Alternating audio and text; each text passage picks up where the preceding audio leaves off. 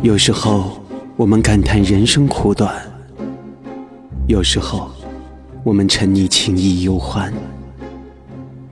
我们把人生的场景记在心里，把哀伤快乐的回忆片段一一收藏。光影胶片中的梦幻，流动音符中的依恋。走进这记录幻想梦境的世界，做一个汲取人生感悟的追梦追梦人。这里是电影先生的声音喜悦，我是郑昭君，请安静下来，电影电影即将开场，即将开场。大家好，我是郑昭君。欢迎收听电影先生的声音戏院第五十七期。我不是影迷，也不关心自己的风格，我就是我。专访导演毕赣。毕赣这个名字，连同他的电影作品《路边野餐》，在去年开始被影迷们渐渐熟悉。这位八零末出生的年轻导演，用自己作者范儿十足的影像风格，适宜浓郁的叙事手法，为影迷们带去了极为新鲜的观影体验。去年末的金马奖，毕赣也是凭借《路边野餐》一举斩获最佳新导演奖项。这个殊荣也是让更多影迷对于毕赣以及他的这部电影充满了好奇。最近，路边野餐展开了一系列的城市点映。在六月末，毕赣带着路边野餐来到了广州。我和电影宣传的朋友表达了，请给我安排毕赣导演的专访，要两个小时。朋友被吓坏了，两个小时也太长了吧？我以为我会一样如常和导演们进行一次影迷的碰撞。但我真的没有想到，遇到毕赣，实在是让我觉得遇到了一个神奇的创作者。他的发散思维及想象力让我非常的佩服。同是双子座，我很理解那种天马行空的感觉。一般人会隐藏这种态度，而毕赣毫不掩饰，让我觉得他是一个极为有趣的被访者。这一次的访谈让我对毕赣。和他的路边野餐有了一个很对等的印象，不知道您在听过之后又会有怎样的一些理解和认识呢？将电影进行到底。大家好，我是电影《路边野餐》的导演毕赣，和电影先生一起与您畅游电影世界。七月十五日，《路边野餐》全国公映，欢迎大家去电影院支持这部电影。毕赣，一九八九年生于贵州凯里，山西传媒学院零八级编导专业毕业。天化华天文化传媒有限公司签约导演。二零一二年，毕赣拍摄的黑白短片《金刚经》获得了香港 IFVA 电影节特别表扬奖。《路边野餐》是他大学毕业之后的第一部电影长片。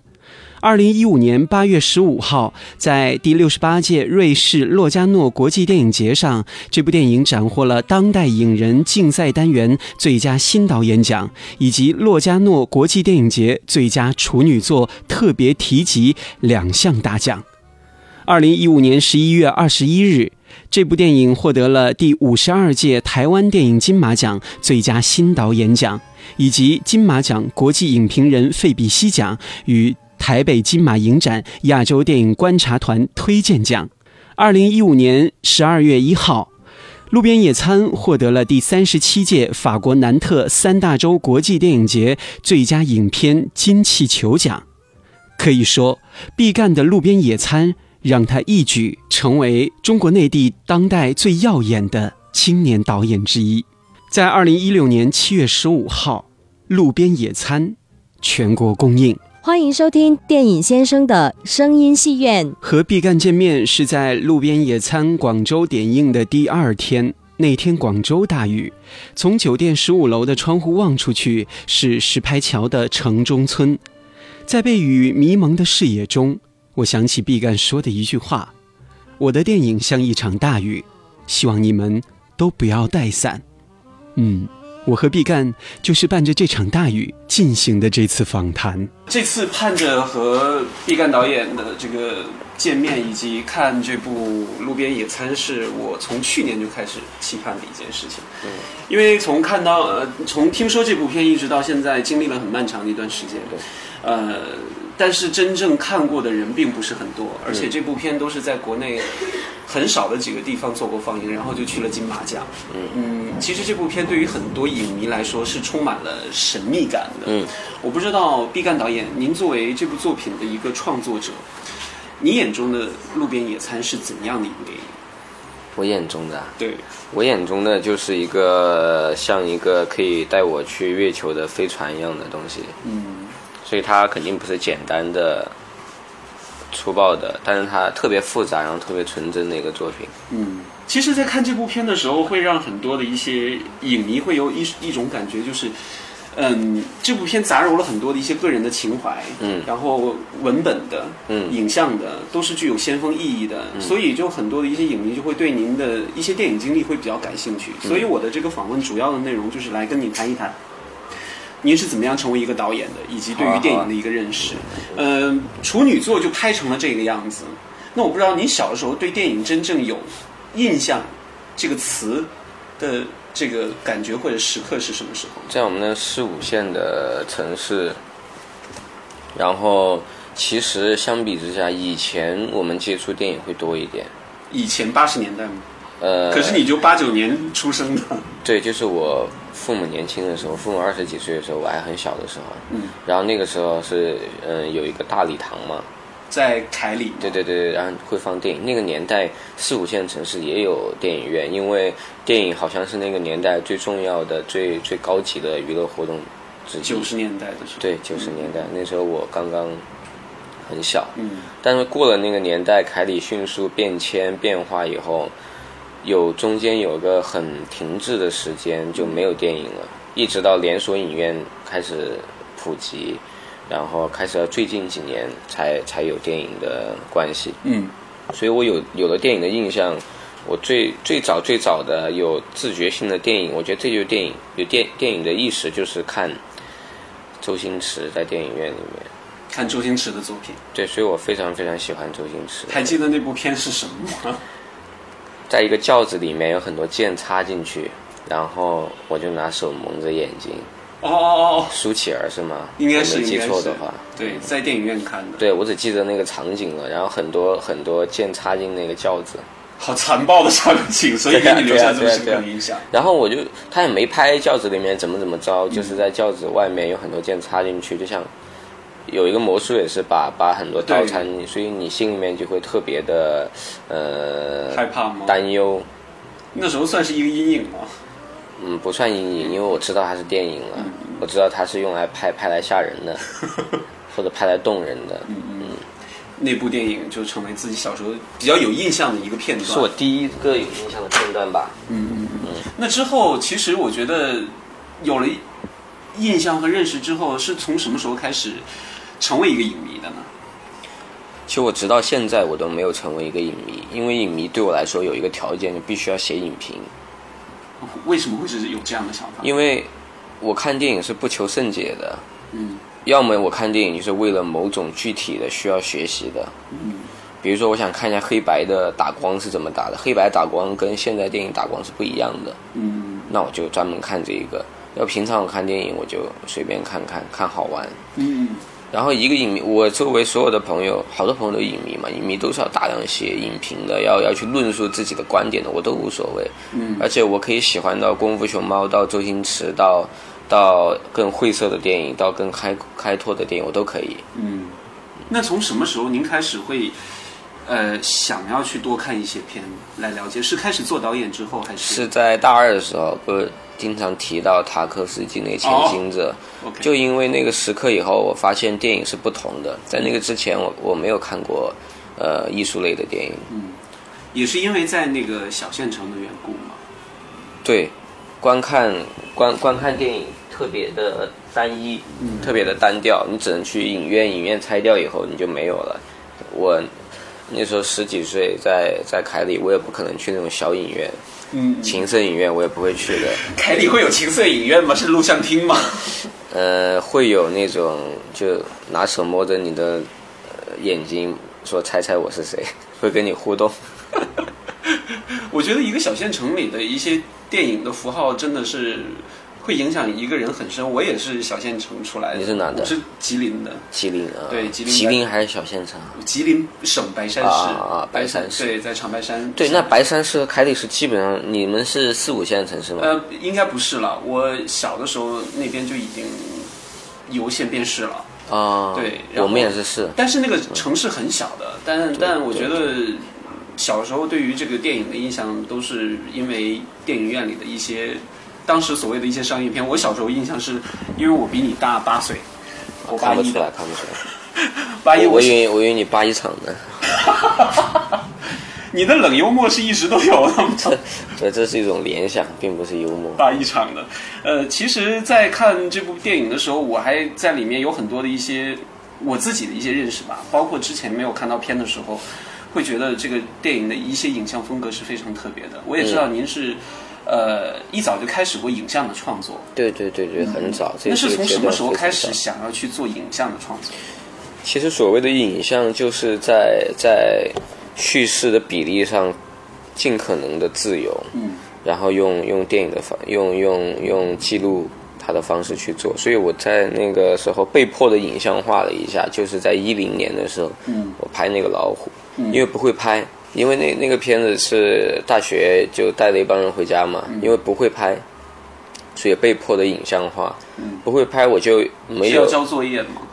嗯，其实也不需要，就是因为看了塔可夫，我想自己试一下。成为一个特别厉害的导演，发现不是，然后去拍被迫的影像化了，因为你我对文本的特别的杂乱，那个文本是跟今天路边野餐同一种体系的，但是它没有被建构起来，嗯所以可想而知，它东一块西一块文本，所以在文本里面我就不想去建构它了，或者建构的很草率、很破碎，但在影像上面自由度就非常大。嗯然后这样的惯性延续到了拍《金刚经》的时候，我已经有意识的可以让让呃文本和影像之间有互动，包括我的诗，嗯都是因为最开始的老虎，它因为不会拍，所以要调动很多你，而且我又不是影迷，我我不会拍，我不会按照影迷的去致敬啊，致敬个教父啊，致敬个什么啊，呃，我一点都不感兴趣，我不想致敬谁，所以我就只想去把它拍出来，所以就所以开始在老虎里面大量的尝试那个 PUV 的镜头，嗯。因为那个镜头好让我转接，好让我出诗歌什么的，嗯。其实我觉得这种也是算是默默的就建立起了你的这种风格了。其实是学习的过程了。嗯嗯，而且这种风格，我觉得到现在是带给很多一些影迷是很多惊喜的。你在创作《路边野餐》之前，因为我知道这个片是脱胎于《金刚经》的那个短片的，是一开始就会知道你的这个片是会和与和别人与众不同的。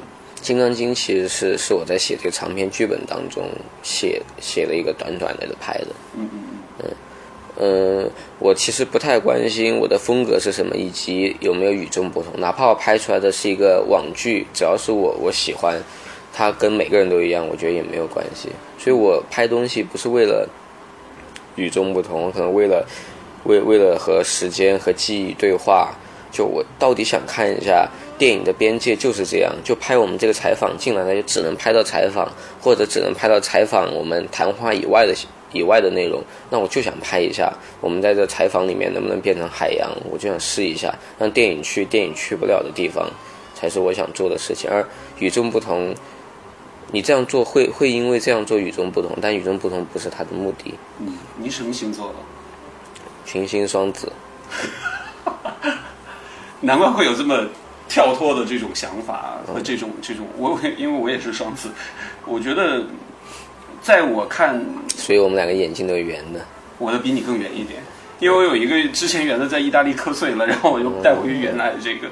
我觉得在看这个电影的时候，首先让我发散了很多的一些思维，因为影像带给人们的就是想象的空间。嗯，我觉得你这个片除了是透过一个人陈升这个人所发散他的这段经历和感悟之后，我觉得每一段影像都会有自己作为我作为一个影迷所发散出来的这个思考，因为我觉得电影带给人的就是这种想象。您的这种想象是从小就有的，是吗？应该我们都有，为什么呢？我的想象，因为我我也没有看过那么多关于艺术的书籍，我也不了一点不了解电影，不了解艺术史，不了解美术史，这些都是到我后来才了解的。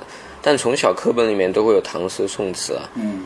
我们看宋词，它每一个意象的建立，它前面两句可能毫无意义，都是意象、时间和空间的坐标。嗯。然后他一些抒情，然后最后他再有一个感慨。就跟野餐是一样的，就前面那么多意象看起来都毫无意义，然后我们只是在潜意识里面保留了它，但最后那个时刻，全部都会汇集起来。嗯，那这种意识流的电影，现在马上这个电影又要投身到商业院线当中。嗯，我们都知道，我会把这个片归类到独立文艺的类型电影当中，嗯但是对于大众这种抽象的理解认识还是比较浅显的。是，那你会怎么样去？看这个问题呢？对于普通，我觉得我我我的设计并不是为了制造某种障碍让大家过不来，而是希望制造一些沟壑，然后质感让大家越过那些沟壑和质感，能够让大家进入这个迷宫，最后走出来才能体验整个迷宫的过程。所以，所以，所以我我的目的是这样，我我我认为，如果大家愿意去走一个迷宫就没问题，只要你走得出来，你肯定会会会。会有所体会。至于它是艺术的类型呢，都没有关系。世界上人这么多，电影这么多，总有一些人需要看一些更好的电影或者更别致的电影，倒倒没有什么关系。但是这个人会很少，会怎么样，也是很正常的。嗯，那你在创作这个迷宫的时候，会不会把自己绕进去？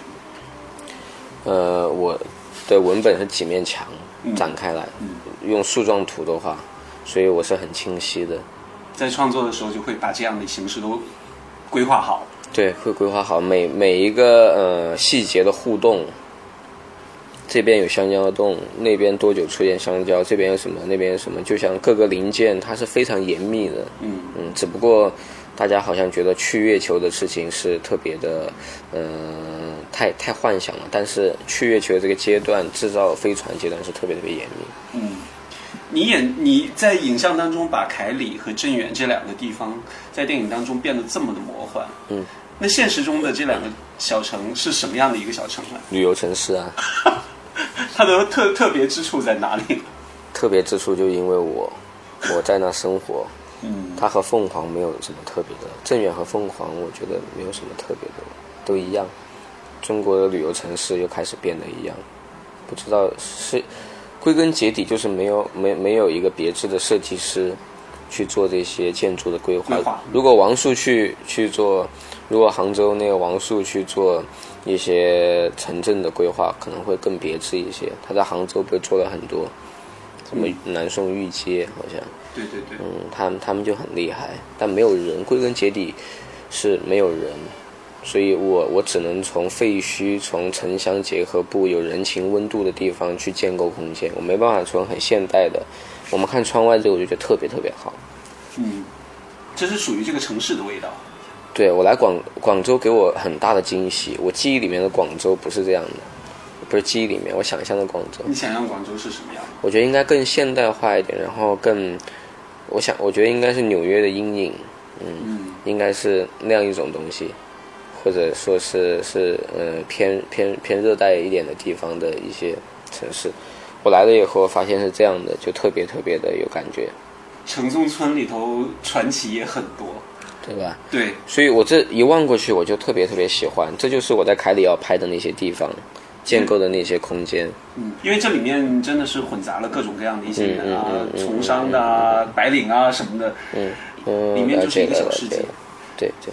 对，所以在广州拍电影应该会拍得很好。呃，其其实，嗯，谈到广州的电影之前，那个有一个影评人转型导演那个云中啊，我很感兴趣那个呼吸正常。嗯嗯，我觉得那部片是这几年来，我认为比较有广州味道的一部电影。之前也是做他访问，也是聊了，因为他是广西人，哦，来到广州之后，在这边生活，就拍了一个广州的电影。您是为凯里和郑源拍了一个电影，其实我是为那个当麦拍电影了，并不是为凯里和郑源。当麦就是我一直描述他，就是佩德罗巴拉莫里面的那个科科马拉，是那样一个鬼魂聚集、时间不一的一个地方。你的这个失忆是从小时候就创造出来的吗？我没有觉得我是你，你看我们私底下接触，我也不是一个失忆的人。但是你这个电影太失忆了。对，因为它是表达的方式，它是我的一种表达。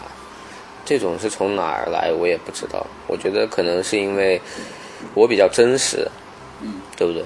真实来做基底，然后创作的时候有的这种。就人人比较真实和坦诚，所以会不会有失意也不一定。但那这个电影作品肯定会有失意啊。那这个电影的失意是一早你就会有这种，有从我第一个作业就就是这个样子的，从我第一个在学校的作业，就是因为第一个作业我老师才会把钱投给我。可是按照你这么说，好像你的个人和你的荧幕作品还是有很大的，周星驰跟他的荧幕作品也有很大的差差别。哇，太厉害了，太厉害。周星驰私底下应该是个特别严肃的人，嗯，而且特别的没有幽默感，但他电影就特别有幽默感，就是因为作品的节奏和生活的节奏不一定是一样的。就你看他私底下，他是一个特别特别没有幽默感的慢半拍的人，但是他荧幕上的那个慢半拍就是幽默感，就我们抓不到他节奏的。永远不可能是让他跟着我们走，我们抓不到他节奏，他要讲什么，他要干什么时候，我们都不知道。一样的，在我的艺术的电影里面，大家不可能按照类型的去抓住我的节奏，抓不住我。嗯他不可能是一个，是是是是是是一个车，你招个手，他就停下来带你去一个地方。嗯那在看这部片的时候，因为那些诗给我印象太深刻了，嗯我昨天还问思萌，我说有没有出书、嗯诗集，我很想买来看。那对于这些文本范的东西，是之前就有的，还是在创作过程当中一点一点诞生的？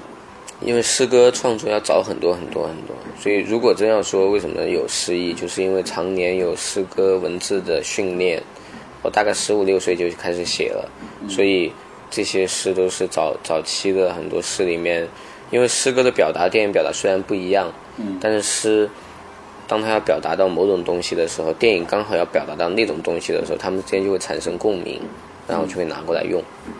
那我觉得影像和诗的这种解读，有的时候是一种很有机、很有趣的一种呈现。我会觉得王家卫的电影很像诗，我会觉得，嗯，很多的一些黑白的一些先锋的电影也像诗。嗯，那你觉得《路边野餐》这样的一部电影的风格的诗是什么样的一种类型和感觉？是关于人的？诗歌主要在我电影里面，它是一种呃，它是里面最最隐秘的一个文本。因为我在设设立文本的时候，我要我不需要一一个单调的，我需要的是非常多层次的。有诗歌的文本是最隐秘的，有《金刚经》的文本是最最深刻的，或者说最难以琢磨的。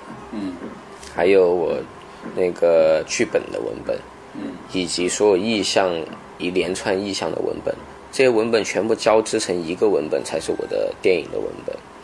嗯，所以诗歌只是承担了其中一种，包括还有音乐，我把伍佰啊那些音乐称为声音的废墟，那也是一层文本，就那么多文本加在一起，才能变成一个好的电影。我觉得，嗯，因为它是本身就是一个综合性比较强的一种艺术东西。嗯呃你既然谈到音乐，我觉得在里面不光是伍佰啊、包美胜啊，嗯，呃，我觉得这些歌曲其实还让我挺意外，你会选择这些歌会在这电影里头出现，是本身那个小城当中，你的这些回忆故故事当中也会有这些歌曲的。有伍佰，从小就有伍佰，从小就很讨厌伍佰，后来长大就喜欢了，因为谈恋爱了。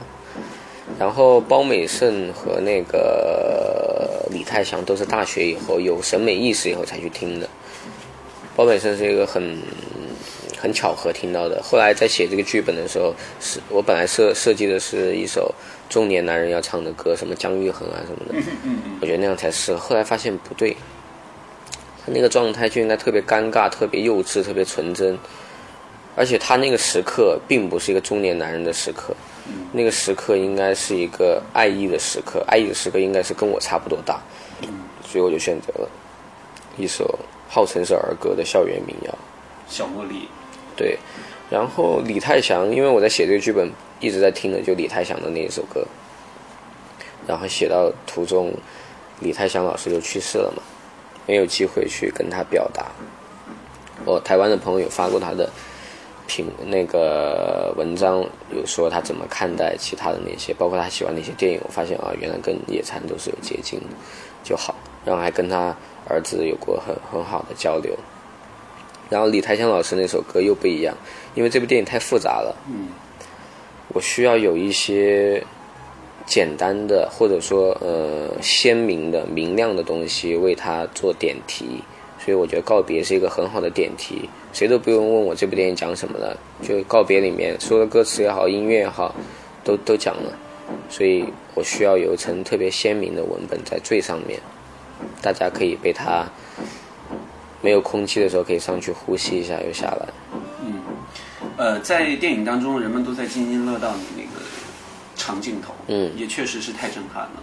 里面也是在那一那一段里面出了包美胜的那个小茉莉，嗯，而且你做了很多我觉得很有破坏性，但是我觉得很有意思的一种电影的表表现的一种手法。嗯，他在车上听小茉莉，变成一个很实际的一个一个片子的一个主题歌。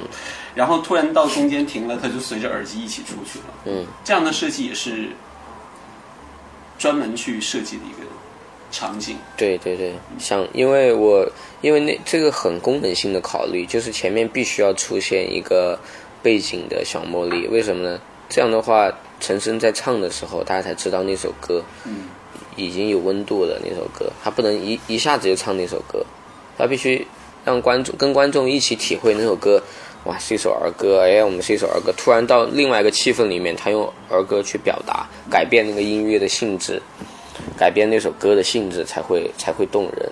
这些都是设计带来的，厉害啊！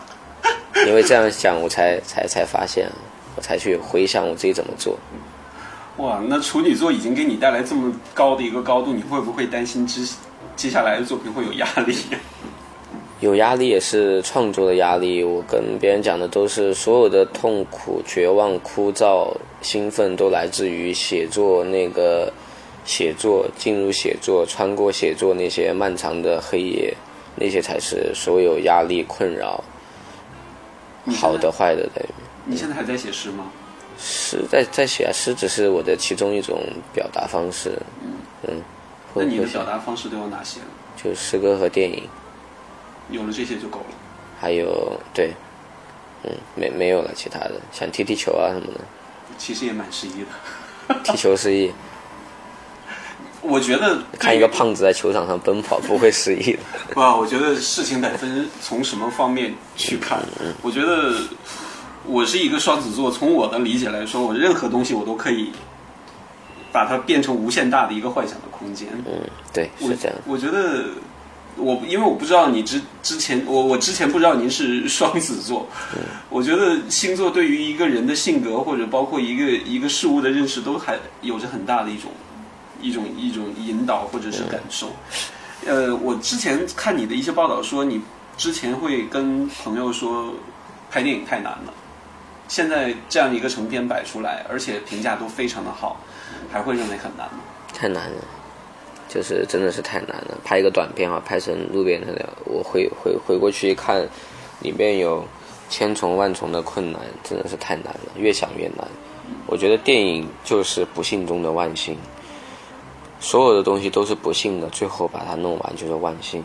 嗯，那在众多的难当中，你最难的是什么？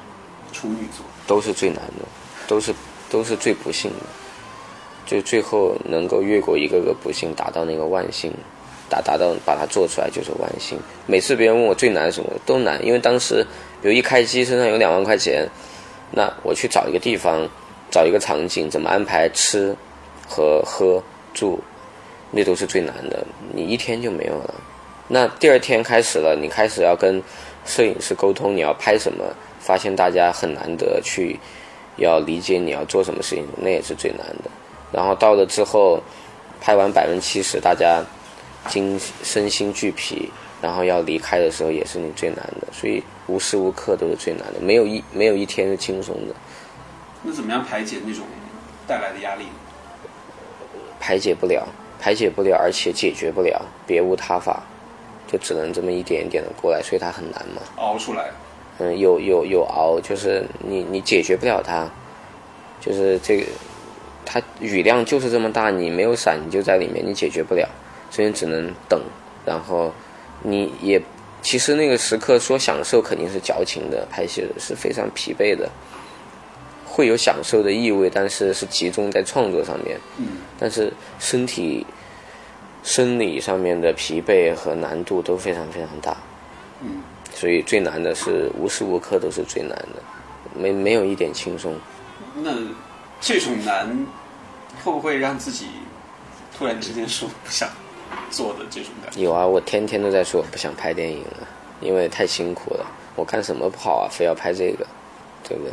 就我觉得我做什么，只要能满足到我的物质需求，比如说一个月能拿个几千块钱，我可能在我我我那边就过得很好，我每天会很快乐，然后有很多朋友。我的表达，我有诗歌可以满足到我最基础的表达了。那为什么还要去拍电影？拍电影，拍电影这么辛苦，但就是想要去完成一些语言，就是想要达到月去到月球，不去之前就不死心。就要用影像来写诗。你不不，我用它已经不是在写诗了，我就是想，就人都有一种终极目的，都会都会有与神对话的终极目的。嗯没办法，这是人。我有很低级的娱乐诉求，但是也会有很高级的，比如说拍电影，就像一颗饱满的星球一样，你就想与神对话，你不知道他在哪儿，你就想跟他对话，这就是人，他没办法改变，这是人的本性之一。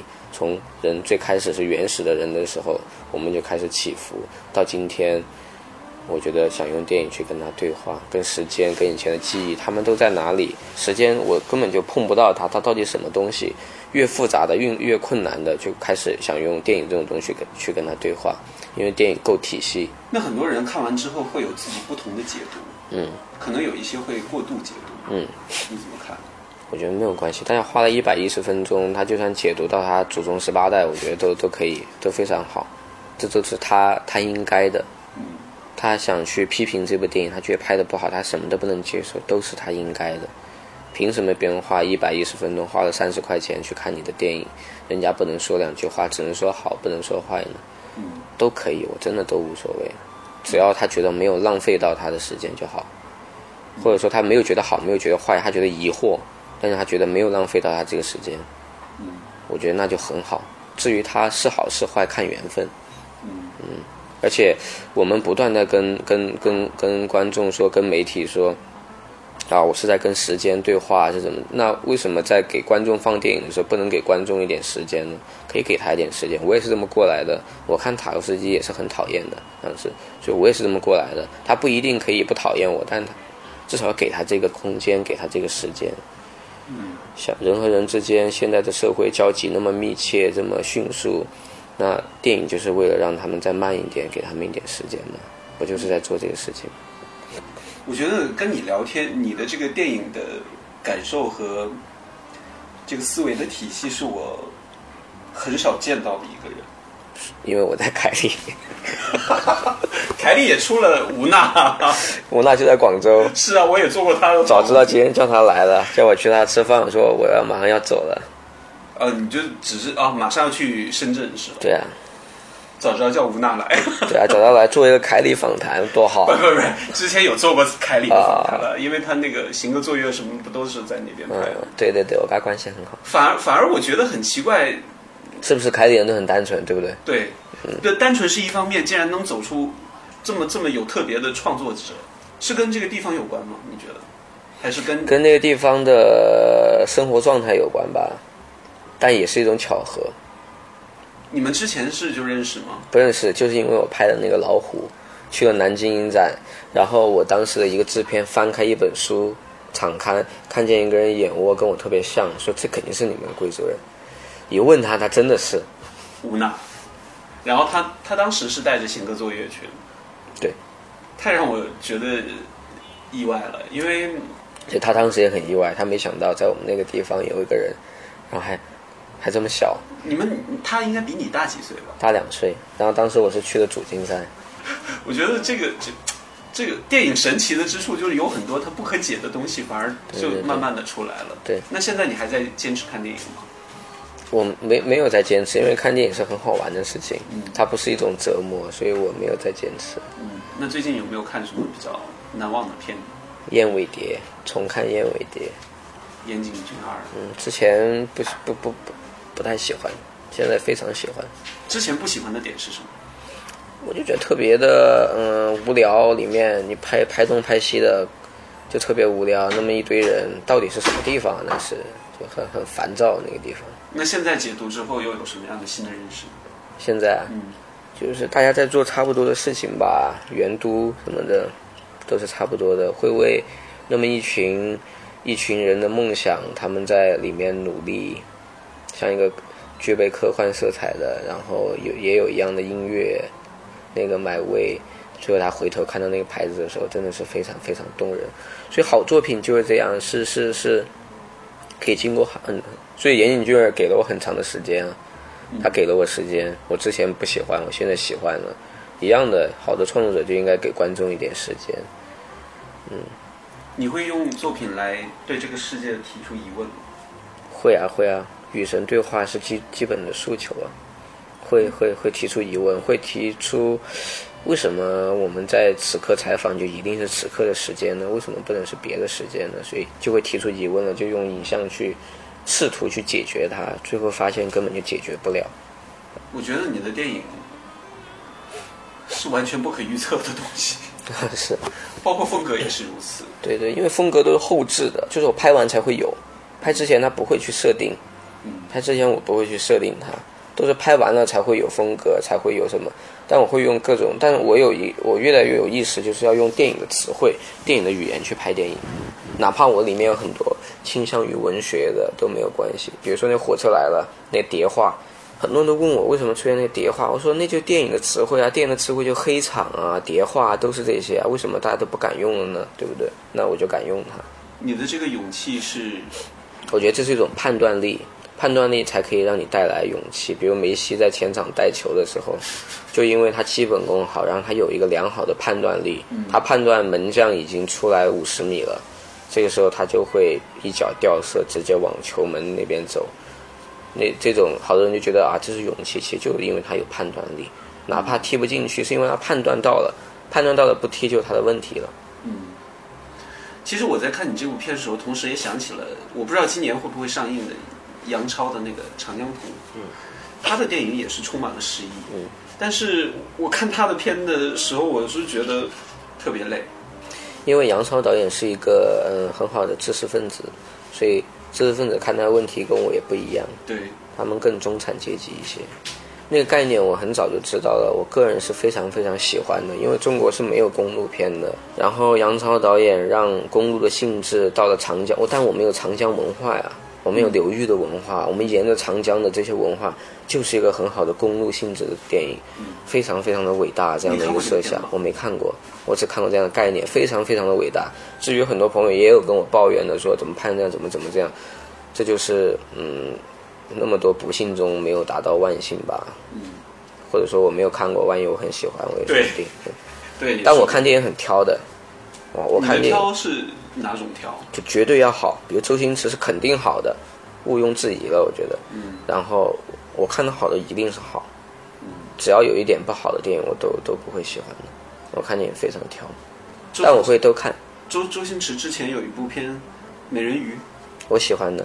嗯，我个人是喜欢的，我我连我很多凯里的朋友都不喜欢，但我是喜欢的，是哇，这样一个童话它都没有变，大家我们花五十块钱去去过年的时候跟着姐姐妹妹一起去看一个童话，没有比这个更开心的事情了。这些都是美人鱼给十八九岁、二十岁一些青年以后的记忆啊。嗯，以后你们都会想到美人鱼的，像比我们更小的一些人，嗯，都会想到啊，有一只美人鱼因为环保，大家都说啊，他谈论的问题好低级，环保环保低级嘛，对不对？中国人连垃圾分类都做不好，还说环保低级，太傻了。但是，嗯、你的这种不挑剔，也许或者是会对你创作会有一些影响吗？影响啊，我我不会有什么，因为我拍电影，我的语言什么的都是用，我都是自己构建的这个，对，当然会梳理电影史、美术史什么的，文学史，但都都是触类旁通各种的吧，都不会用到我看到的那些的方法。你是需要更多的创新和挑战吗？嗯，我是觉得会是这样了。需要需要需要，因为我我我我会想，为什么你们是这样做电影呢？这样做电影是不是特别无趣？那我就比如说很简单的例子，我就在想，我写剧本的时候，我就在写怎么样去进入一个人的梦境，用电影的方式，我就发现啊、我看到的所有电影拍梦境就拍你突然切成一个，突然说我是梦啊，突然摇伤什么，突然就怎么，那能不能就直接拍你睡觉拍到你的梦里面呢？然后我就让那个人，让主角站在那个一个木板后面，那个木板被我美术处理成一个床，然后我的镜头慢慢的推上去，然后推到他耳边的时候，又出现了那个神秘的引导，那个卢森的声音，然后推满他的脸。这个时候后面已经扯掉了那个床板，他再出来的时候，他已经在野外的一个水边了。但是用观众看来，这个障眼法就是改变了空间。他本来是垂直的站着的，他他本来是躺着的，但是观众突然就脑海里面的那个立体的空间突然就被被移动了一下，所以这就是进入梦境的那个那个契机，这样才进入得了梦境。我觉得这是进入梦一种很特别的方式，我特别的自豪能这样进入梦里面。跟你对话超累的，累吗？压力好大。为什么？我觉得双子座的这种跳脱的这种顽童的这种理念，在你的作品和你的这个想法当中实在是太突出了。没办法，就就就这么大我。本身我也是双子座，我觉得我的跳脱真的，我都以为我自己已经够天马行空了。我真我真的很佩服你能够把自己的天马行空用影像来做出来。所以我才说，好多人都说“天马行空”这个词，就是天马行空每个人都有，就是这个鱼缸每个人都有，但是你的手能穿过这个鱼缸把鱼拿出来，我觉得只有我有。目前，我我我我很我我我很自豪有这种能力。因为整个双子座的导导演啊、演员，特别法斯法斯宾德啊、嗯嗯嗯克林特、伊斯特伍德啊，都是。但是我觉得他们，法斯宾德我们另说，因为他也有自己顽童的一面。对，而且他的整个人人生背景都非常的庞杂，跟我们不可比了。对，因为本身他那个生长的环境啊、教育啊，那个环境都是不同的。对对对，所以我觉得能够在中国看到一个你这样的一个创作者，创作出这么一部很奇怪但是很具有特别的内容的东西，是很很意外的。因为现在中国电影是太沉闷了，就包括你说你也会去电影院看电影，但是现在电影院说实话，我大多数的片我都不不会去看。是这个这个环境当中所带来的这些东西是不同的，但是你的电影我觉得是会影响。很奇怪，这一个小小的作品，因为在各个影展或者怎么样，所以他会去有一点点话语权。这种话语权是好事，会告诉别人一个别致的作品也是应该被尊重的。嗯嗯那包括在瑞士是吧？对，瑞士。那你去那边，国外的那些影评人和观众是怎样的一个评价呢？都疯掉了，都从来没看过这样的电影，真的都疯掉了。三千个人看完都哑了，就走了走了七八个，九九十个人走了七八个，看完都哑掉了。然后过了好久才开始鼓掌，鼓掌完了，就大家都不肯走。是是走掉的人是在长镜头之前吧？对，就是在所有的意象汇集起来之前，撑不住了。他们从小没有学过唐诗宋词，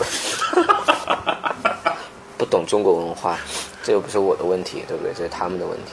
嗯，那个长镜头我也是看了一些资料，是说，呃，两次、三次，三次协作，然后录像那个什么摩托车带载着，然后切换，然后换人去跟拍。对，我一直以为是有什么航拍机跟着，我就是土法炼钢，不懂什么办法，就用最简单的办法去拍它，所以并并并并没有拍得很好。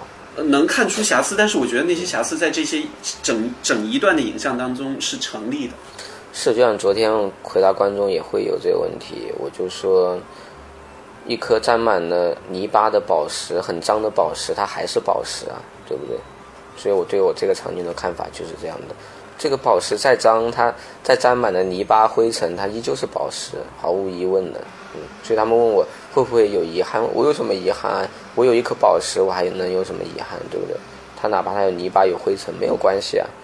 我以后有有有条件了，我就可以把这些去掉。整个太抽象了，太抽象了，太抽象了。我把空调开高点。好的，我的我的整个的采访提纲都被打乱了。啊，可以按照提纲来呀。没有没有没有，其实我想知道的大多数我都知道，嗯，因为做了很多采访了已经。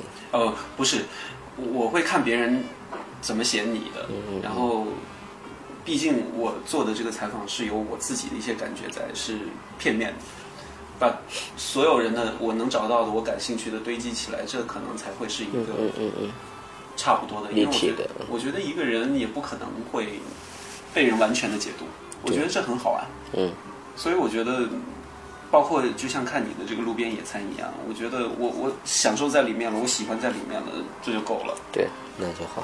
将电影进行到底。大家好，我是电影《路边野餐》的导演毕赣，和电影先生一起与您畅游电影世界。七月十五日，《路边野餐》全国公映，欢迎大家去电影院支持这部电影。相信通过这一期电影先生的声音戏院，您对于最新的文艺电影《路边野餐》以及导演毕赣都会有一个不同的了解和认识了吧？如果您想看一场与众不同的电影，如果你耐得住文艺电影的沉静。希望你别错过到电影院看看这部《路边野餐》啦。另外，您对于节目有什么建议和意见的话，都可以在新浪微博搜索藤井千 roman 和我互动交流。本期声音戏院就到这里，我们下期再见。欢迎收听电影先生的声音戏院。